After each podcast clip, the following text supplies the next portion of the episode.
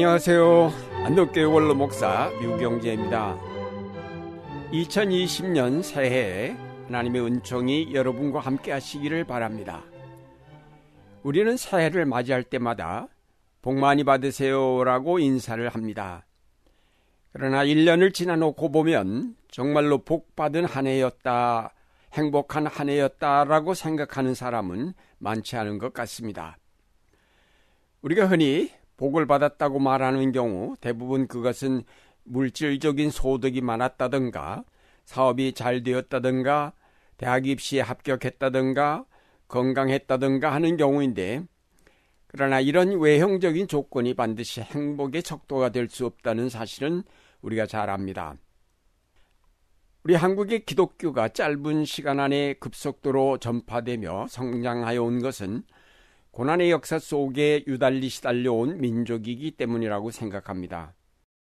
모든 물질적 풍요에서 외면당한 채 살아온 민족이기에 오히려 내적인 세계로 눈길을 돌릴 수 있었습니다.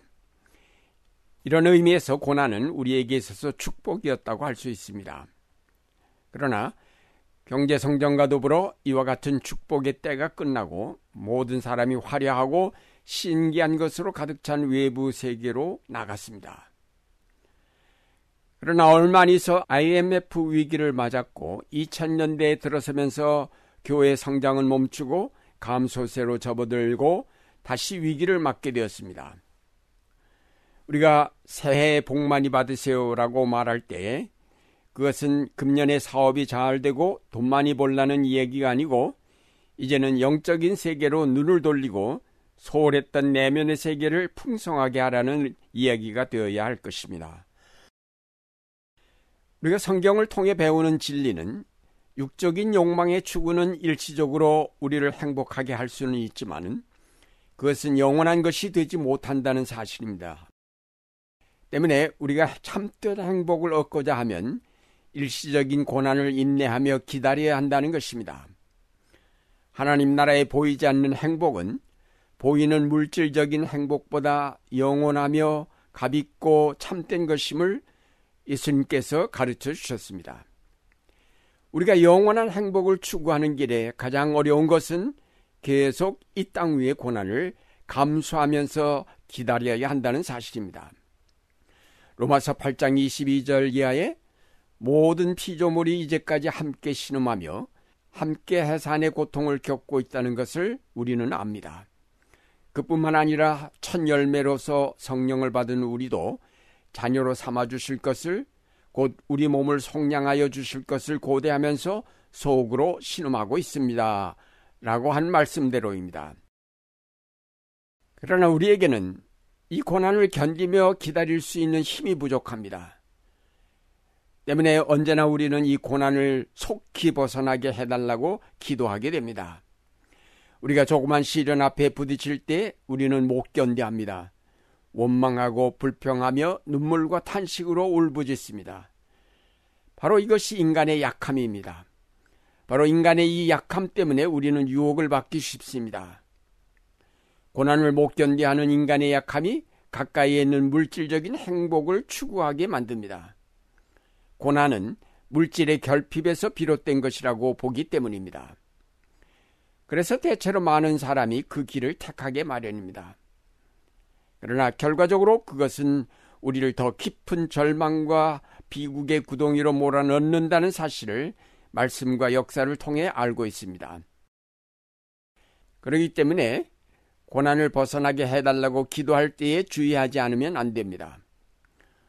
우리는 궁극적으로 바라는 행복이 이 땅의 약속으로밖에 존재하지 않고 따라서 어차피 이 고난의 역사를 참고 기다릴 수밖에 없는 존재임을 알아야 합니다.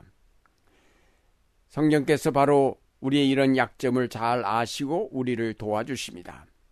로마서 8장 26절 말씀입니다. 성령께서도 우리의 약함을 도와주십니다.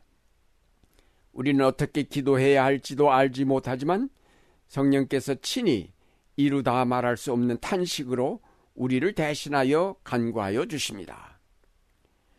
여기에 도와주신다는 히라보 단어는 반대편에서 함께 우리의 짐을 들어 도와준다는 뜻입니다.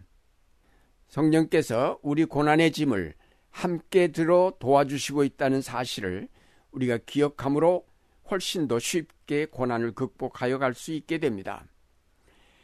우리가 고난 속에 있을 때 우리는 고난을 벗어나게 해달라고밖에 기도할 줄 모릅니다.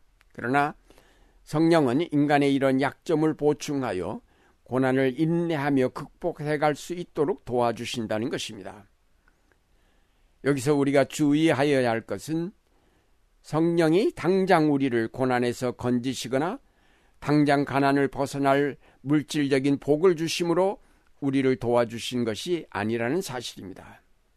성령은 다만 우리가 고난을 잘 견디도록 도와주실 뿐입니다. 우리 스스로의 힘으로 고난을 견디도록 함으로 고난 후 영광의 기쁨을 온전한 것이 되게 하십니다. 그러나 하나님은 우리를 계속적으로 고난 속에 머물게 하지는 않으십니다. 반드시 고난을 넘어서면 새로운 길을 열어 우리에게 기쁨과 위안을 주십니다. 로마서 8장 28절 말씀입니다. 하나님을 사랑하는 사람들, 곧 하나님의 뜻대로 부르심을 받은 사람들에게는 모든 일이 서로 협력해서 선을 이룬다는 것을 우리는 압니다.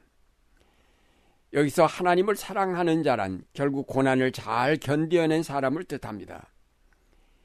예수님께서 겟세만의 동산에서 아버지여 이 잔을 내게서 지나가게 하여 주옵소서라고 기도하였지만 결국 그가 십자가를 지심으로 진정 그는 하나님을 사랑한 자가 된 것처럼 당한 고난을 잘 견뎌내는 자야말로 하나님을 사랑하는 자라고 할 수 있을 것입니다.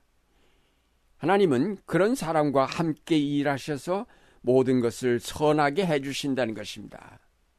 공동번역은 모든 일이 서로 작용해서 잘 되게 해주신다라고 번역했습니다.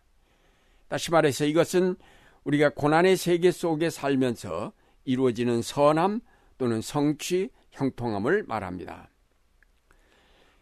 고난을 참고 견디는 자를 하나님은 사랑하시고 그에게 모든 것을 형통하게 하여 주십니다. 고난을 참고 견디는 자란 이 세상적인 것에 집착하지 않고 하나님의 자녀들이 누릴 영광의 자유를 소망하는 자요. 이 세상을 사랑하지 않고 하나님을 사랑하는 자입니다.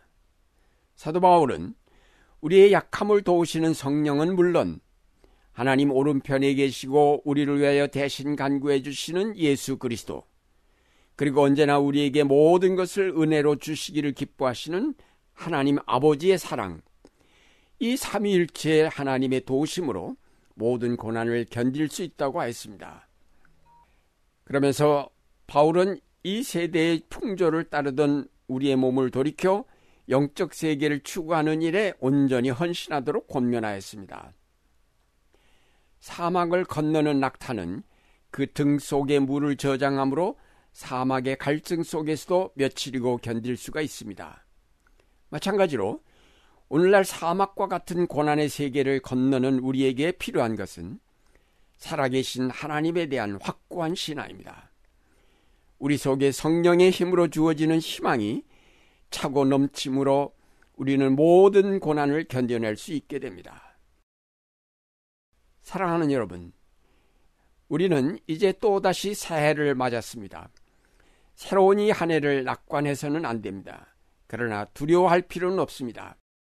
성령께서 우리를 난파되지 않도록 보호하시니 희망의 돛을 높이 올리고 하나님께서 약속하신 항구를 향하여 담대하게 나갑시다. 그러면 하나님은 폭풍 가운데 길을 내시고 사막 가운데 길을 여시어 모든 일을 형통하게 하실 것입니다. 로마서 15장 13절 말씀입니다. 소망을 주시는 하나님께서 믿음에서 오는 모든 기쁨과 평화를 여러분에게 충만하게 주셔서 성령의 능력으로 소망이 여러분에게 차고 넘치기를 바랍니다.